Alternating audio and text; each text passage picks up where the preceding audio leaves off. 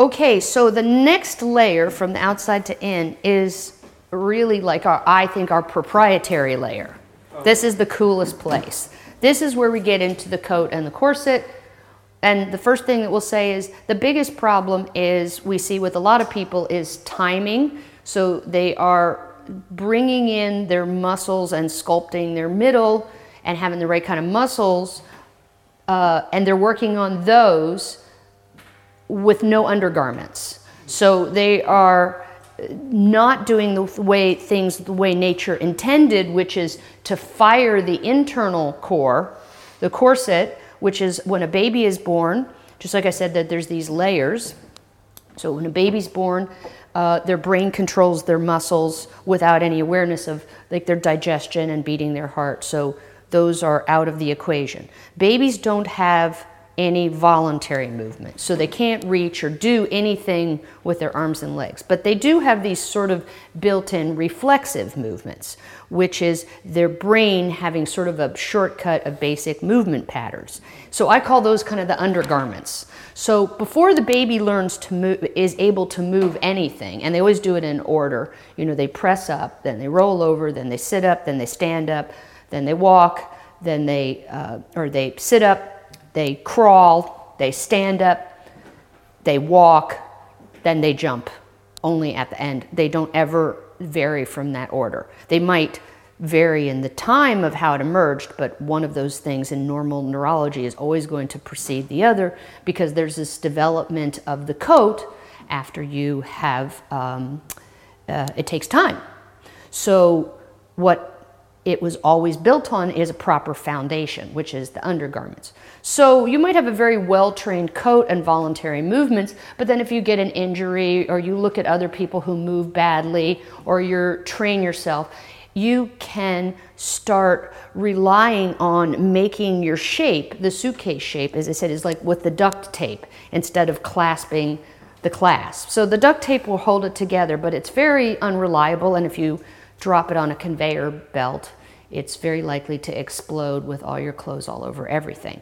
So we want to put the corset on first, which is nicely packed clothes, close the suitcase and close the clasps, which is the intention of being able to move. So with a newborn baby uh, who can't move at all, their only movement that they need to learn is swallowing which is actually really difficult, sucking and swallowing, and eye movements. So they are basically, eye movements are really important. A newborn only can see, basically, they see pretty well in focus just the distance that it would be for uh, breastfeeding, natural breastfeeding in particular. There's the gaze with the baby looking there. So their first thing they're going to be looking at is mom, as they're ex- having all these things going on, they're helping them, and then their world starts to expand so they don't have to take everything in the world in on their immature nervous system, which is like the worst hangover ever. You just don't want to be bombarded with this chaos that the whole world is. So, nature made babies have everything fuzzy so that they're not getting all of that, which is great. So they can't, they feel sensations, but they don't really know what they are because they haven't identified them. So humans are really cool because we're the only ones whose brain develops in the context of movement because that whole period of movement takes a couple years and our brain is learning and we're getting sensation and movement with all of our emotions and intentions and things. So I always say is that the thinking part of your brain was just to tell you it's all about movement. It's it tells you, it allows you to plan to move. And one of the movements is speech, so it can plan you to speech. So we think about what we're going to do and we can remember it. But that's really the only difference. So your mind is your movement journal. So movement is so important, but we've lost a lot of it. And the first thing to be able to move is to fire this internal core. And one of the great, great uh, selling or marketing or messaging points we have to these moms is the pelvic floor is kind of there with kind of the wrong idea about it. But women, especially after they've had a baby, they assume no matter what they can feel or know is something's not right down there. And it will come back or not come back or they don't know. But they don't necessarily associate their pooch with their pelvic floor. Okay? So but they all know what a corset is. And now that with waist training and things like that, they're knowing even more. It's this, it's this pulling in and it stays on all the time. And you move through this. So the, the, the corset, the internal corset that we make, we train it with intention. You can't train it like you do your muscles because the brain path is a different one. So the corset fires all at one time. So when the baby thinks, I want to move, it all goes on. And then the voluntary movement might be the one arm. But the, this corset fires weakly or strongly, but it should normally fire all together. So we're talking about the diaphragm on the top, the pelvic floor on the bottom, like a capsule, like a Tylenol cap, you know, that, that it comes together and the guts, which is what is all in here, which are very big and heavy and take up space, so there's not air or nothing in here. As those push together and they squeeze, the spine lengthens because you you've closed down the space and something has to give and it grows out like a plant out of a hole. So as you squeeze down, the spine comes up and it's braced like it's in packing peanuts. So it's held in place, and now on that basis, the baby who really can't move much has a stable foundation to be able to move. So they have a fixed point. Everything's not moving around, and the fixed point is this blowing up of the internal core. Teresa, if we actively lengthen our spine then from tailbone to crown of head like Benita does a lot, does that mean that the, the, cor- the corset is going to fire? Not necessarily, but it will fire, but it won't necessarily fire in the right order. So, what we encourage people to do is have an image, and because we're trying to trick them since they've learned, is we give them an image that might not be an image that is real. That's why we use animals and objects and things like that and say, Imagine you're a, and we use those images. And that is why you said, um, like one of our images for the pelvic floor, to get it moving, and we want to move away from the front, move towards the rear, is to use a reed. And you said that people don't know what a reed is. And I was like, perfect. Because I can tell them what a reed is. It's a straw that grows in nature. It's one of those things with like the cattail on top of it. And you can use it in a musical instrument and you can blow air through it or suck water through it. But when you tell the story of yogis being able to suck water up their bum, they want to hear it's through a reed, not a straw, because they don't even like the idea. So, and straws are in your mouth.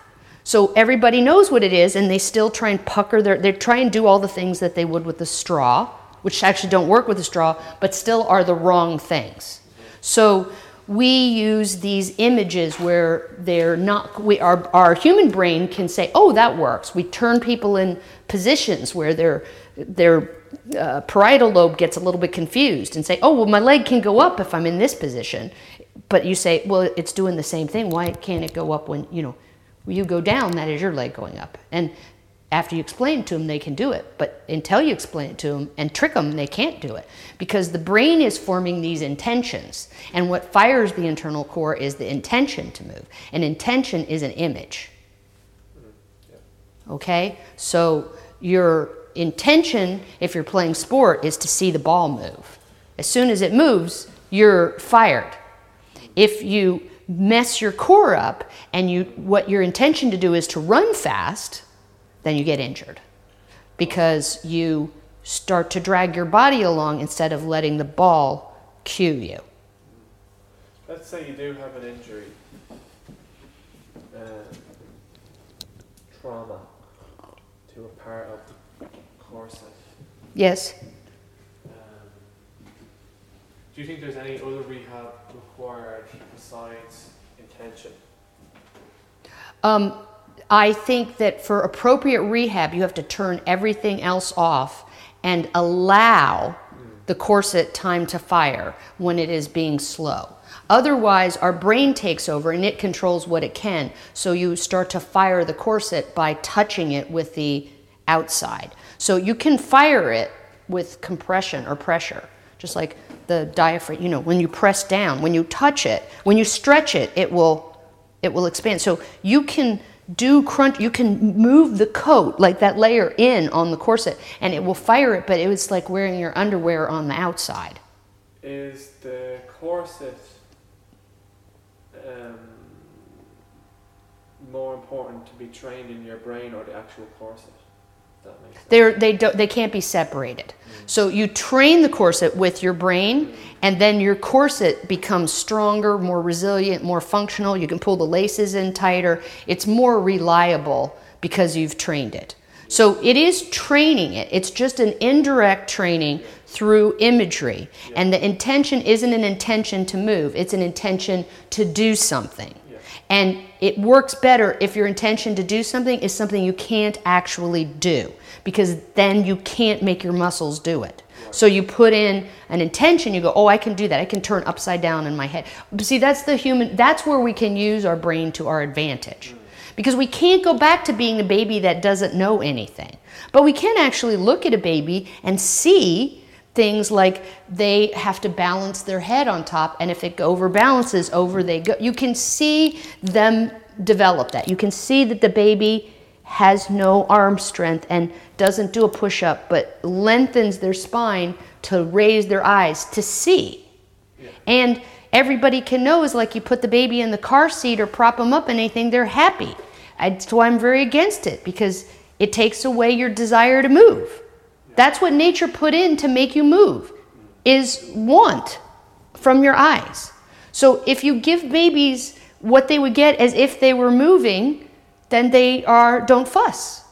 But we look at them and we fuss. And I'm not saying that it's bad, it's a mix, but it's important to understand that they do still then need to move. But they will quiet down because what they want to do is to get something. But that frustration is what nature puts in to make them keep trying to do it. And when they want to learn to walk, no matter what they did for any of the others or liking the car seat, they don't want anything else except for to keep standing up and falling down over and over and over and over again because that biologic imperative is there is it looks different when i pull my own body up my camera is on a tripod now, and I can turn it and do stuff. And then they just never get, they just don't get tired of that for a really, really long time. And we keep, with such hubris, you know, such arrogance to think we could invent a toy. I just used to like, well, what do you, you know, it was my son, you know, when he was stupid because he didn't like toys and he would like just stare at his feet and he, do stuff. And I was like, well, what does Mattel make something like cooler than a hand? I mean, that's just ridiculous. And that is how we used to play in dirt and with our imaginations. And that's what play is. Play is making something out of nothing. Now we give them something and they make nothing out of it. Because as soon as any kind of desire is there, we satisfy any of the exploration or the frustration. And they're happy. That's just entertained. That's just a drug, like a zoo. That's what you do with animals in captivity. You just find some way to amuse them so they stop pacing. Stereotypies, those are called, because they're not getting normal movement and stimulation from the environment and they can't talk to tell you. So we don't do that. We have television instead, and we just stare at it. And it has all the movement we want. We think we're, you know, our brain is like getting all these messages. It's just methadone, though. It's just blunts our desire for something that's really important. And the corset isn't just trained, it's a reliable thing. Like you put it on, and you can change your coats and all this around, is that the corset is something that you can count on. So when it's trained, your posture, cha- everything is just you just wear it all the time. And it any kind of thoughts or intentions start to follow, fire it, but what we're doing isn't intending to fire it. What we're doing is noticing the sensation because as you increase the movement, you increase the sensation. We go, I feel different. I feel stacked or alert. I feel light. I feel my guts in a good way, not a bad way. I mean, we know we can feel our guts. The humans have so much visceral innervation. We have all these nerves, but I think that those nerves are there to give us emotion. So you can go as like my heart feels like it's going to break. I have butterflies in my stomach. Is we feel something in here, and our brain says, "I'm going to call that a name because that feeling is associated with that sensation." and that sensation and feeling is associated with facial expressions on other people. So when we look at their face and they have a mad face, and the, then we start to be able to categorize all these emotions. And we just, I wouldn't say animals don't have emotions, but they don't have language that describes them. So it is really important to communicate. It's a part of our social being, and so is our face. So all of these things the corset is very natural, so it's also very stress relieving. And although people might want to pull it in, is the point is really that you can set it and forget it, and that when you start to retrain it, you can count on it. It's always there. Then we move to the coat. What does it do to gut motility trace based upon uh, it turns on or off? Well, it's great. It'll give you a little visceral massage. It will definitely, like I said, when you swallow, then you get craniosacral manipulate, you know, that, so all of these things and that tongue movement, that's still part of the corset, even though it's not physically looks like it.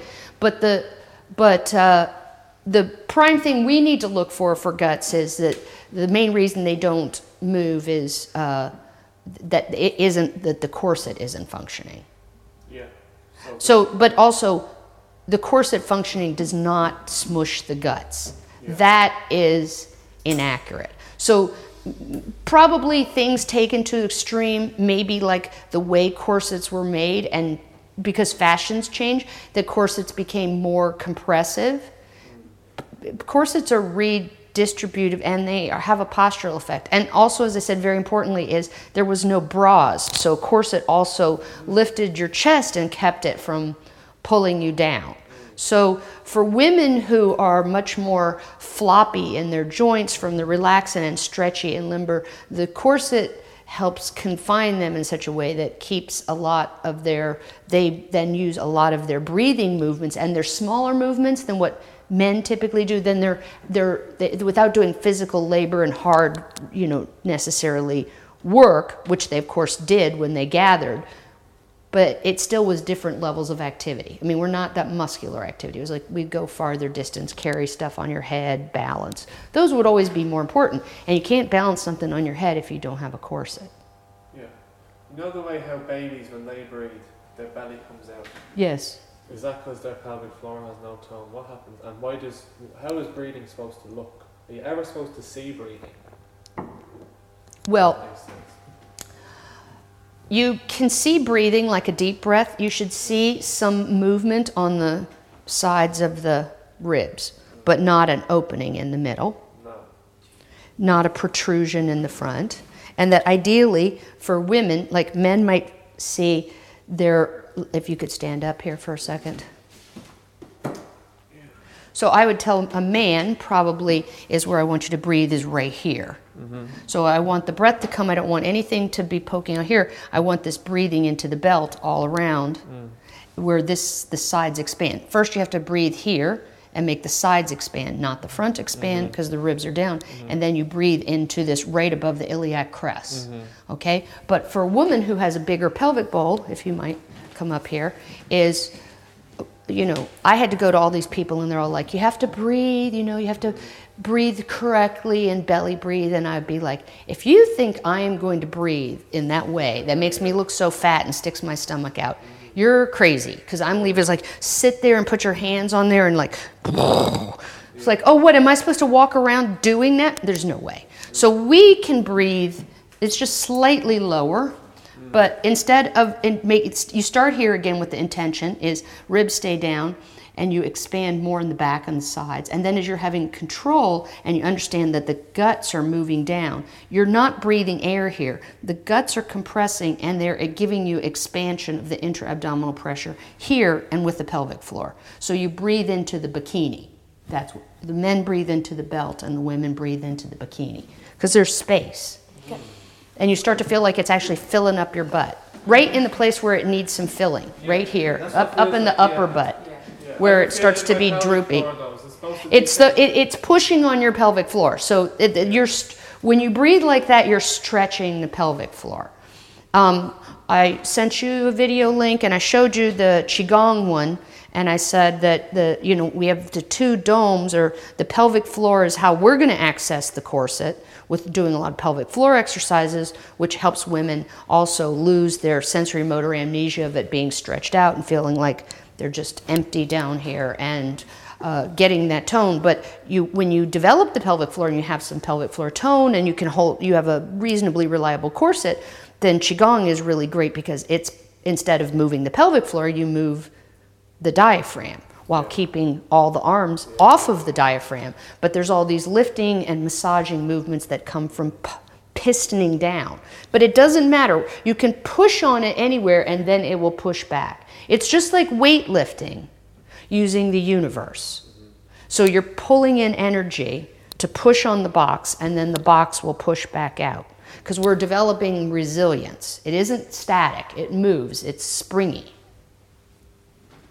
So I call that layer the bulge because as you get that, that is going to start to create the pr- appropriate undergarment for the coat. So the coat is crunches. Okay, so women will come in as like, I do all these crunches so I could have a flat tummy and a six pack. I'm like, why do you want a six pack? You're a woman. Women shouldn't have six packs. You have to have less than 10% body fat, absolutely, to have a six pack because you can't have any fat covering your muscles. And to do that, you can't be fertile. So you're not even a woman. So you put this on, you're damaging your body with not enough fat to have normal hormones, be a normal woman, have normal bones. And on top of that, then you're doing crunches, which is like wearing this coat, which is like the bulgy men's. We don't want this coat. We want the coat that I forgot because I was going to do this very dramatic, my blue coat that I just got. We want the coat that's like Prince, you know, we want the we want a coat that fits us. Or we want lots of different clothes and we want to be able to take and choose and ev- open everything in the closet and put on any clothes that we want and they all fit.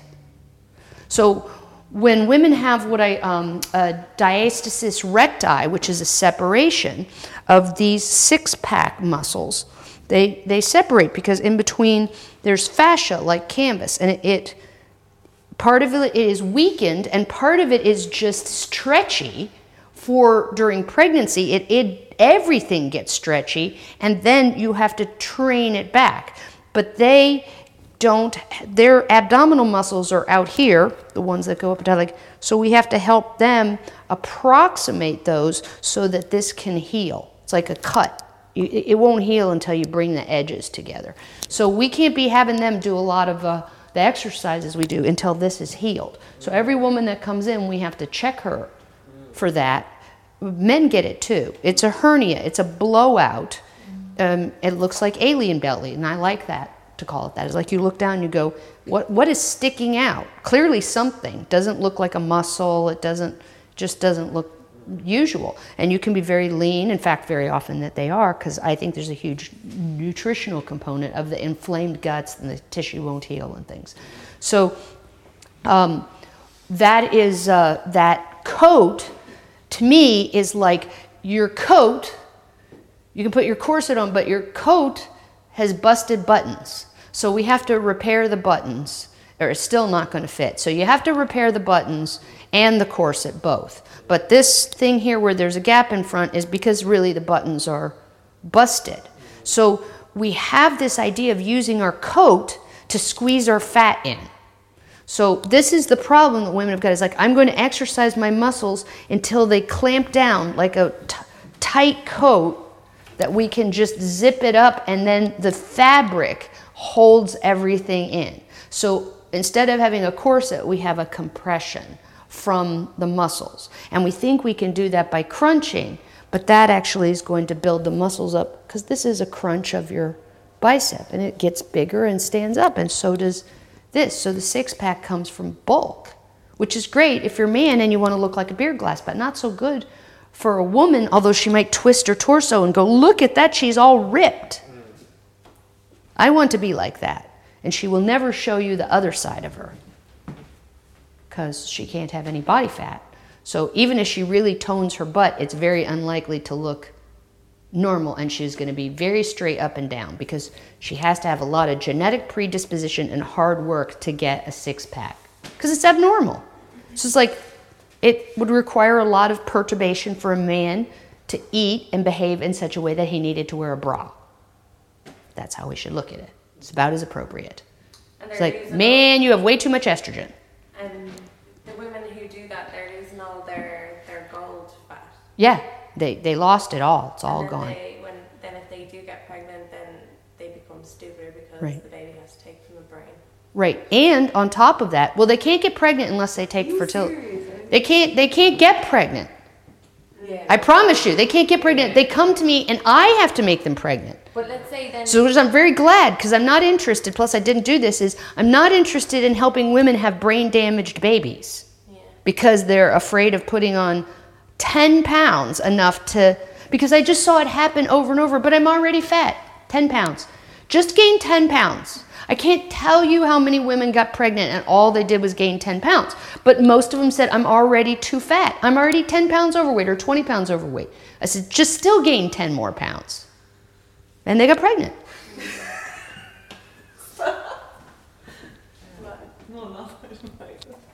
Um, and Teresa, just when. But here, that those fats, those important fats, the DHA, they're actually used for other things. So they have to counteract inflammatory effects and they have to break down drugs. So not only are they losing them that way, but they're actually squandering them. So there's like a Aesop's fable where um, they had the pot of fat and uh, I can't remember which two animals, but one of them was come back and kept licking the pot of fat, and then they both starved to death. But you know, you set that away for the winter time, and then someone was coming in, they were eating the fat. I think it was a country mouse and the city mouse. But the point was, is that fat was to be stored to last you through the winter. And if you're just lazy and you don't put any more into store, and then you use it up, it's all gone, and then everybody starves. So it's uh, it's very important that fat storage, and and when we understand that's what our fat on our body is trying to do, preserving that, detoxifying it, we can really stream. We can get a lot of the extra saturated fat off and still keep the good stuff. And when when that good fat is gone, is it harder to put back on? Well, because it's it's just expensive and rare. Yeah. So you can put it back on, and people will be like, well, yes, I can take fish oil tablets, but it isn't just that easy. Mm. It works better if you eat food, but you have to like eat a lot of sardines. I mean, it, the seafoods really are the only highly bioavailable source of DHA. So when we buy DHA, like from the dr- pharmacy, mm.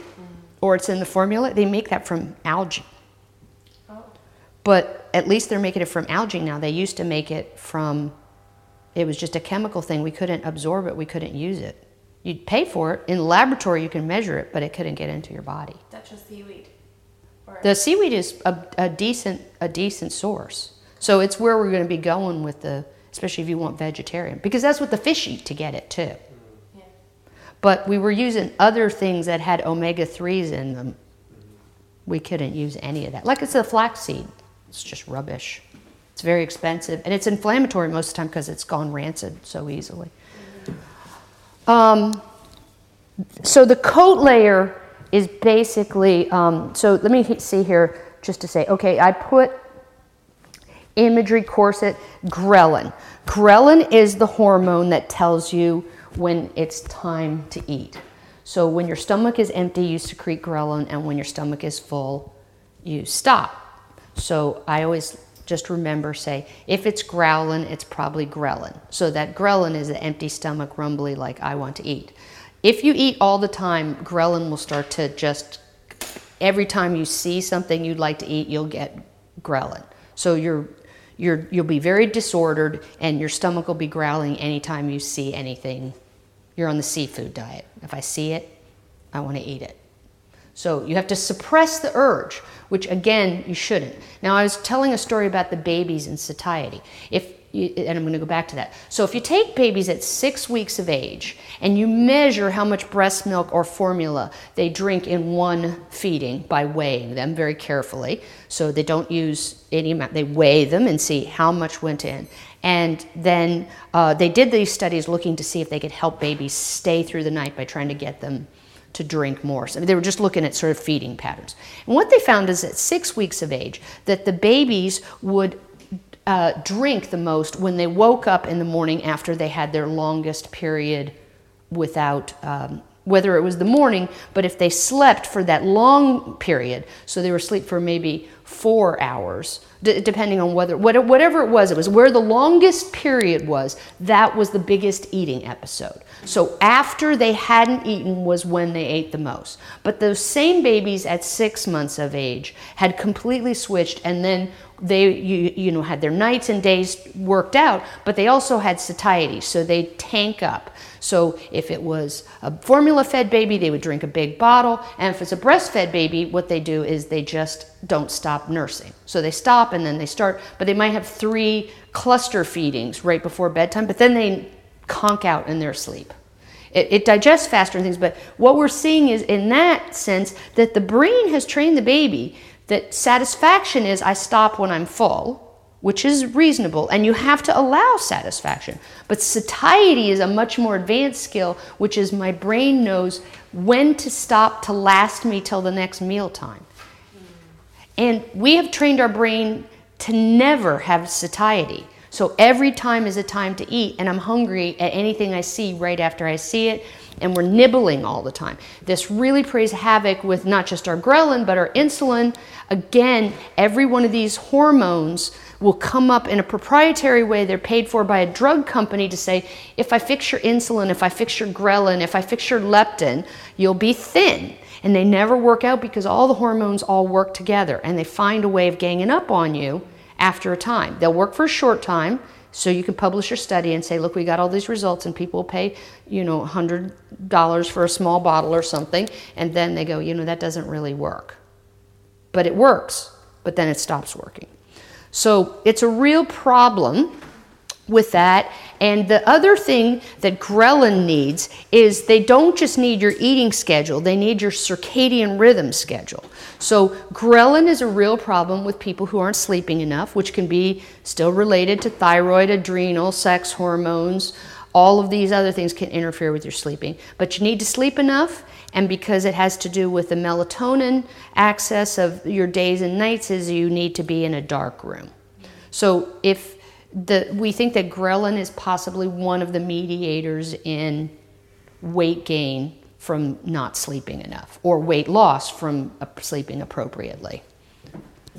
So, ghrelin, scheduled meal times, uh, you know, with reasonable intervals, sticking to that sort of schedule, and good sleep in a dark room is helps you with your ghrelin and then the next one, we talked about the blob, and that's where you have the shape like that coat. We don't want this blob like shape, we want a shapely shape. And I just did this here. We can, to just show you sort of the way that I think I'll be going through some of the materials you look at as I really like mind maps, and you can do as like a screen, you know, go over and wander around. But leptin is basically your fatostat. So leptin is secreted by fat cells and people women get in leptin trouble really really fast. It it it regulates your appetite.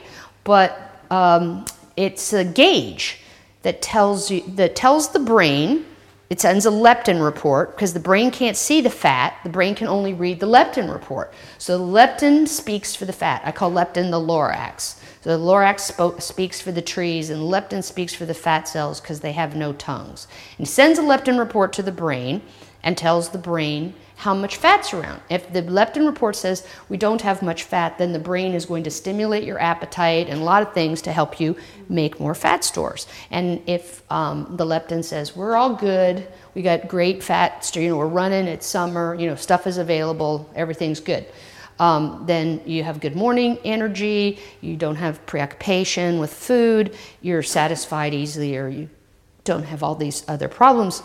Um, so what, what happens to mess the leptin report up is what I made through some of these is that one is that you can develop leptin resistance. So since leptin is like your gas gauge, if you could imagine being in the car and your gas gauge was like your annoying GPS. And instead of just showing you that it was getting down, it started to leave annoying, it started to talk all the time and interrupt you. It's like, We could be running out of gas soon. We could be running, is that a gas station? We could be running out of gas soon. You know, it just starts chattering. So you go, how can I disable this? And you disable that, and now the leptin report is, uh, there isn't one, so it's just the brain starts making its best guess. So when there's leptin resistance, that's what's, that's what's going to, um, the, the brain becomes deaf and stupid um, because of the uh, leptin report being unreliable.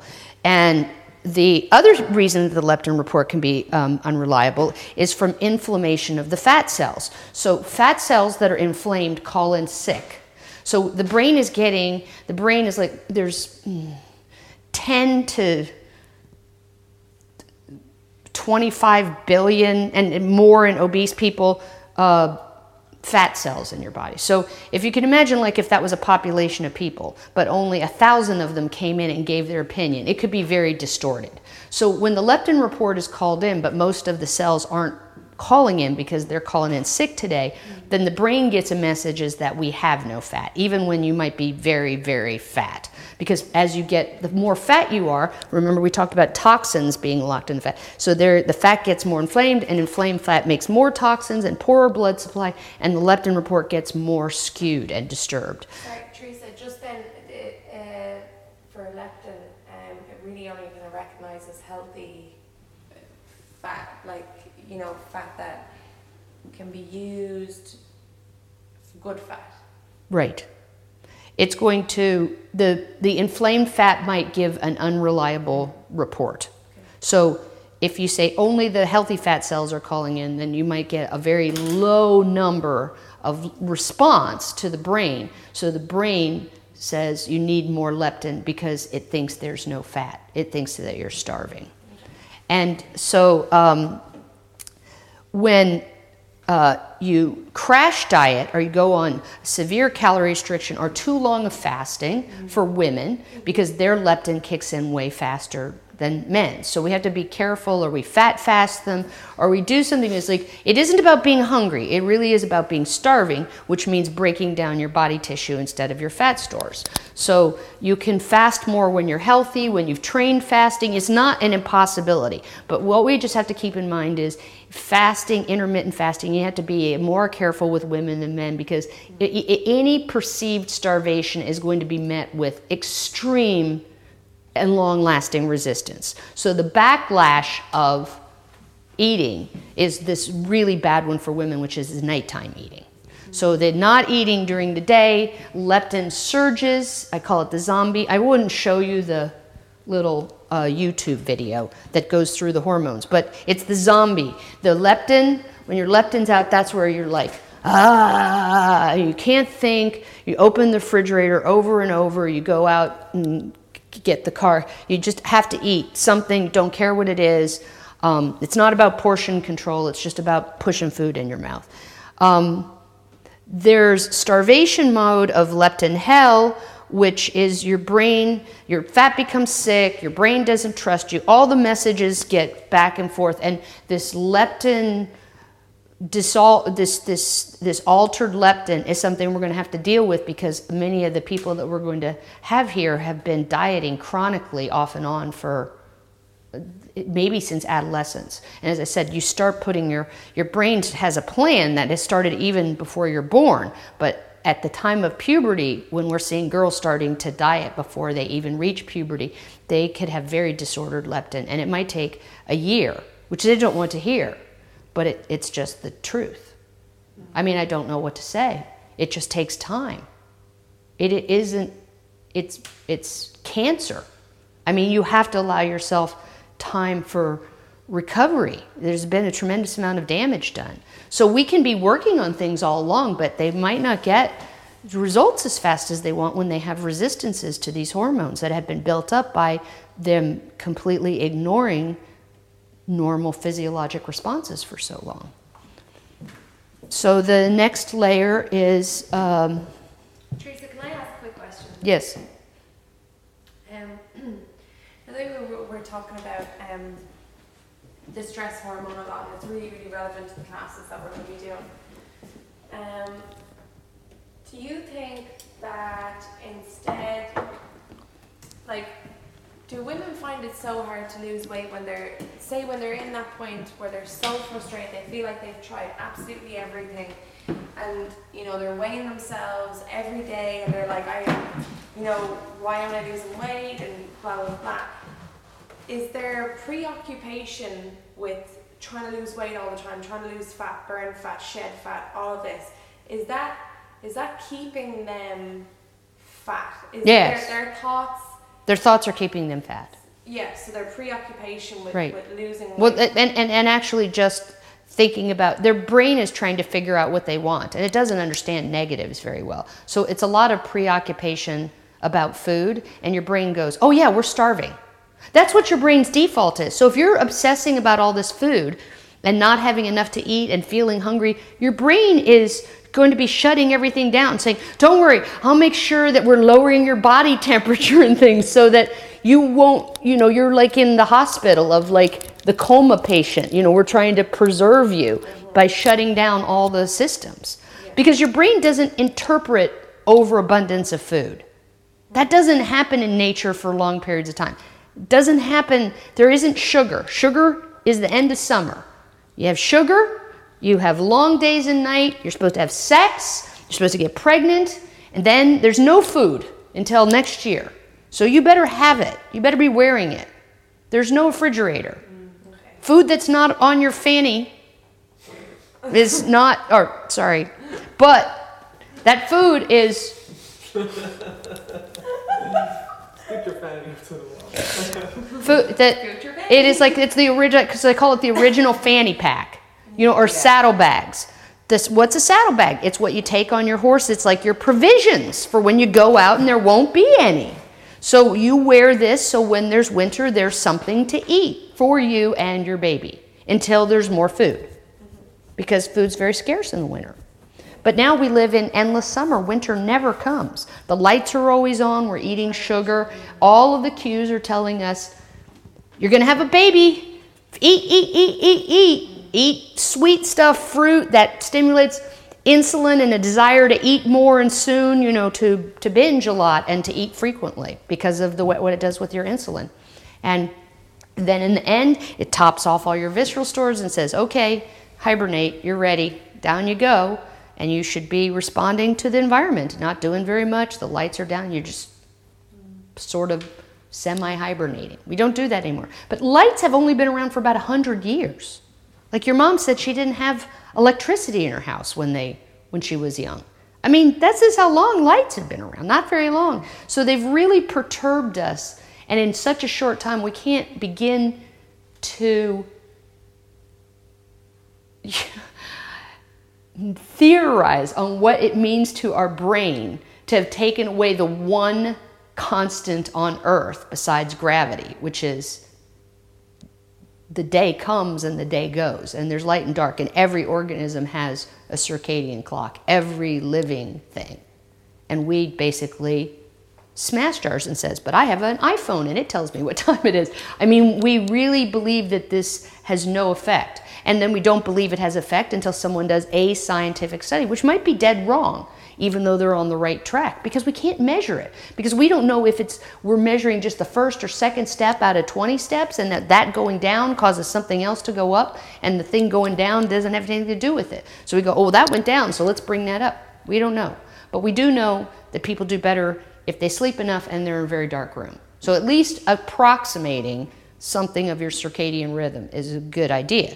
The other thing that we're clearly seeing now is that the light that shines back into your eyes is more hormonally disruptive. So looking at a large plasma screen TV or looking at your iPad or your iPhone or your your screen is not like reading a book because when you read a book, the light shines over you onto a page. When we look at all these other things, there's light shining right back into our eyes. And we're so sensitive to the light shining back in our eyes that before we had all these other things that were shining light in our eyes, what they measured was opening the refrigerator shined light in your eyes. And that was enough to goof up everything. Just that light of the door opening or flicking on the bathroom light when you went to the bathroom. So he says, like, try not to do that. Keep it dim, keep your eyes kind of shut or something so that you're not letting blast. And then when I come to Ireland, you just go out in the sun, you go, like that. And that's how you don't have jet lag. You let the sun shine right in your eye and it resets your clock. So, um, the last layer I'm coming back to is the blubber, which we talked a little bit about before, which is what they're used to. I'm going to use this for just a moment to talk about probably the most important hormone that we have to deal with, which is why um, uh, the booty camp diet works very well. Um, but I think more important for insulin is when you eat and when you don't eat. So here's my little insulin story. Insulin, people will tell you, is that's what diabetics have. It controls your blood sugar. So diabetics, they say they don't have enough insulin, which is true for some diabetics, and then they give them insulin. But for most diabetics, is they have way too much insulin and they have insulin resistance. And what insulin does, as far as blood sugar is concerned, is it opens the door. It's your doorman to go into the cell. The cell needs sugar. Sugar's in the blood. This is the delivery, and the doorman has to allow the delivery, or the people inside don't get fed. So that door stays locked. So it doesn't matter how much sugar is on the outside, it only matters can insulin open the door to go in. So we very much focused on blood sugar uh, because it's a disease. So we're doctors and we do our own research and we look at the disease of distorted blood sugar and how much insulin do you need and how we can correct it. So we tend to look at insulin as this blood sugar medicine, that uh, hormone, but it's really not its major function. It is an important function. Its major function is to get the sugar out of the circulation because it's toxic and decide where all the energy goes. So it's actually like a, a director. Like you go here, you go, it, it decides what's going to go where. So we go, oh, I don't want to eat fat because it's like goes straight from the lips to the hips. And we don't, we just pretend digestion never happened. Everything gets digested, it all turns into small molecules, and insulin decides what's going to be done with those. So here's how sugar is used in your body. First of all, your body can use sugar or fat or the byproducts of fat, which is ketones. But you have to train the right hormones. So there are two forms of heating, for example, as you look at as fuel is one of them is like using kindling wood, which means if you're feeding the fire all the time, it could always it can always in danger of going out. It's going fast and bright, but it's all you have to keep looking around and feeding the fire. And this is basically what a sugar burner does, and that's how most people are eating. Whereas a fat burner is much more like a coal stove. You can put everything in, and it's going to stay at a relatively even temperature for the whole day.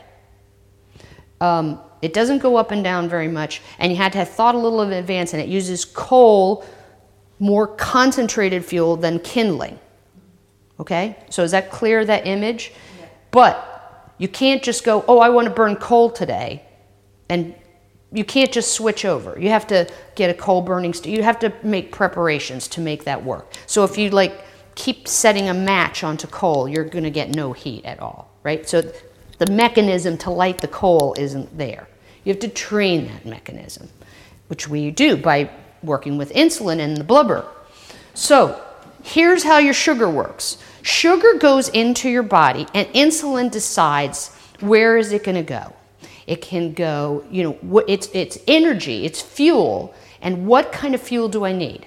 So, one, it can be used by what you're doing right now. So, blood sugar that's there, you can use it to fuel the activity you're doing right at the moment. But then you hear people say, oh, I'm doing something and I need a little sugar. My blood sugar's low. Like, I can't do anything without this sugar.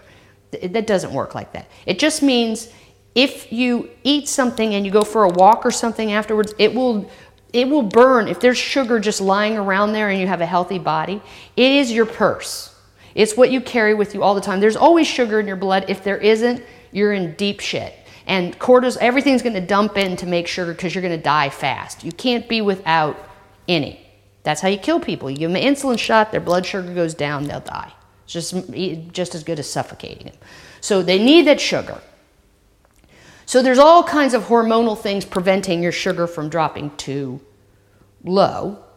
Um, but people who have adrenal stress and fatigue, if cortisol is one of the things that make your sugar come back up. When they're having disordered cortisol, when their blood sugar drops, and it drops because it went sky high and then it plummets, because we'll talk about what happens with the insulin, then cortisol can't counteract that by making you burn your muscles, which is what cortisol does, so that you can have fast sugar if there's no sugar there.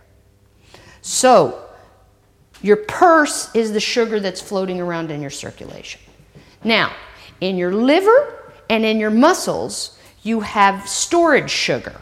And I call this like your carry on bag, right? It has basically enough to last you for a day wherever you land in the world. It has necessities, okay? Nobody ever needs to snack because you got sugar in your liver and all your muscles. That's supposed to last you enough sugar to run away from the tiger. You know, basically, it's your emergency store, it's a snack. When you fast, when you go to sleep at night, you burn that sugar and then you burn fat. That's what you're supposed to do. And then insulin says, okay, but that your carry-on bag is very small, and they're very strict about those carry-on bags. Now you have to shove them in a little box and stuff. And as soon as you're over the limit, they go, eh, that can't go. You're going to have to throw that back in storage, in cargo. That's what insulin says. Because when there's insulin resistance, what happens is uh, the cell where insulin goes, knock, knock, knock, got some sugar here for you. And inside they're going, yay, because we're starving. But you've made this resistance by having insulin around all the time because there's too much sugar. So insulin's knocking all the time, and they just get tired of hearing it. Right? Yeah, yeah, yeah, yeah. Leave it outside. We'll come back. The only person who always opens the door for insulin is the fat cell. He's like, pizza delivery, yay! Bring it, bring it in. So the fat is always like, yeah, give me some sugar. I'll make it into fat. We'll have buddies. We'll have a big party tonight. Bring it, bring it, bring it. The other places, so this is like your oversized baggage. Like in your brain, you go, oh, I don't know, I might need that. So it just throws it back there. It's just junk in the trunk. You don't know when you're going to use it, but you don't care because you might be starving sometime in the future, and it would be nice to know that you have that around. Like I was like, my, when I did my insulin thing, is like, oh, you might never know when you want to wear your wedding dress again, or or that Halloween costume made out of peacock feathers.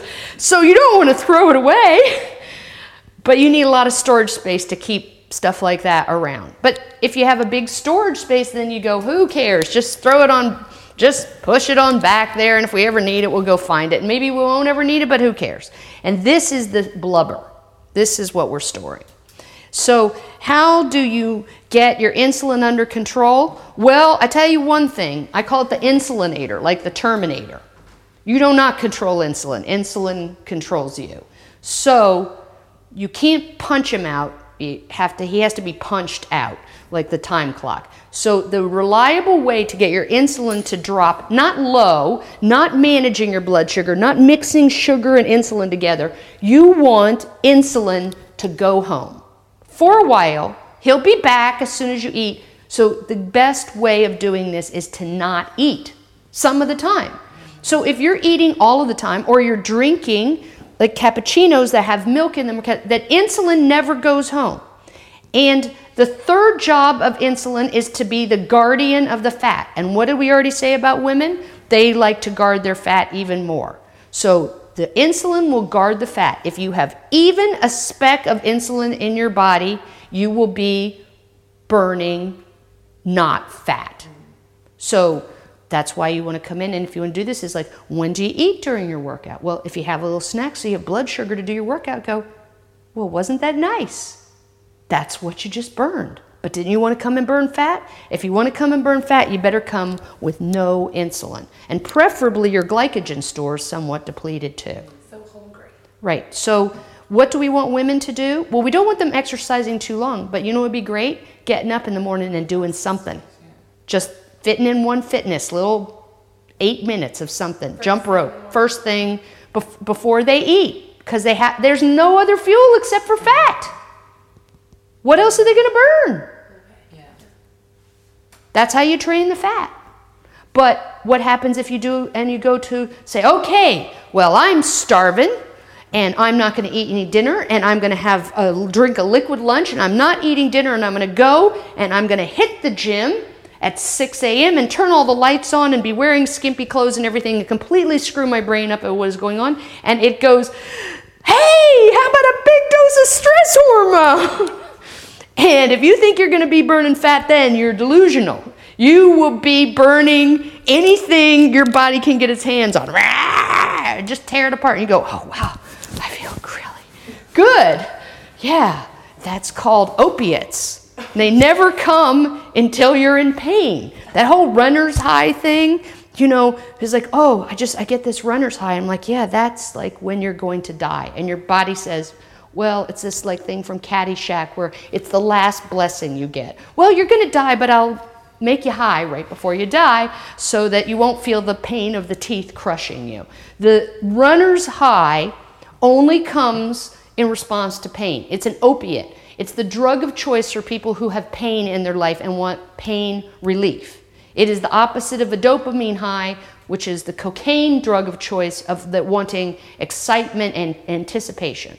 So when you do things that create pain in your body, you say, I feel good after I have pain, it's because you're getting these endorphins, which you've trained your body to give you your fix because they wouldn't we wouldn't have opiates unless we have we have a pharmacy in our own body. So wherever whatever we don't have a receptor to doesn't exist. We anything you can give me that I react to, I make myself in some sort of form. So we know that the white powders, like the flowers, has opiate in it. The sugar has dopamine um, action in it, and the vegetable seed oils are like cannabis. So you eat your salad and your salad dressing, and then you got the munchies. Hungry. Yeah.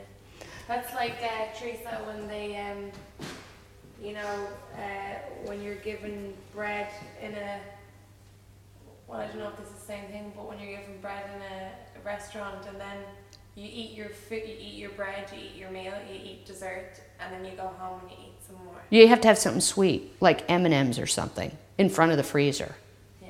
because I feel sick, but I just it was like the bread means eating the bread means you eat more. And people say, well, that's just you know they're just being nice. I'm like, no, they're business. They're never nice. They want you to eat. They want more you to eat more. They supersize things at McDonald's because they want you to buy it. Everything is like, will you buy it? If you buy it, you will eat it. We hate waste. We want like it's like, don't cut my minutes back. Give me the biggest one.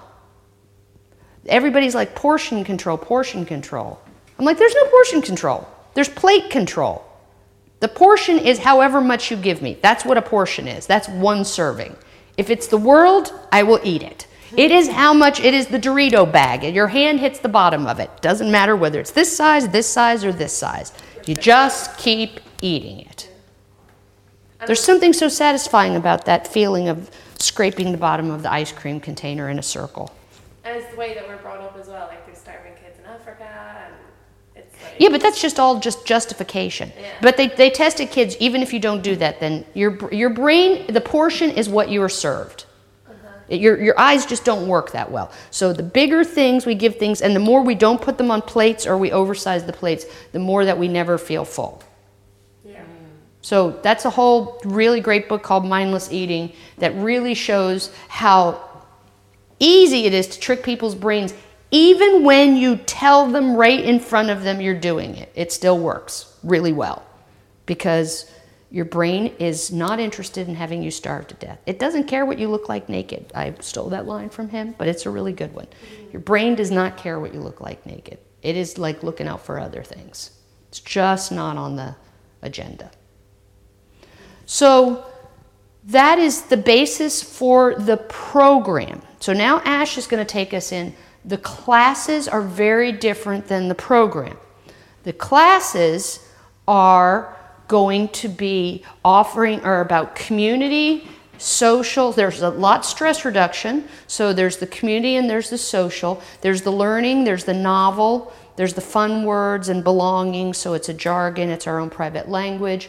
And it really is a coat and corset class with stress reduction. And then at the end, which I told her she's going to have to do this for us, is to convert your PMS into PS, parasympathetic. So we don't want all the M's ups and downs. So we want to train our body to be able to go back to that reset default because we shouldn't be in sympathetic as our uh, default position. We should be in parasympathetic as our default position. Respond with arousal to sympathetic and then go back to parasympathetic. But we're, we've trained ourselves to be coasting in this not too bad, which might be like balance. But again, like insulin's much better is like, why did you, you're not doing anything else. Just go all the way back down. And you don't have to meditate for hours or do anything like that. You can just say, okay, let it go. Let this go. Let the balance restore itself. So Okay. off we go. Um,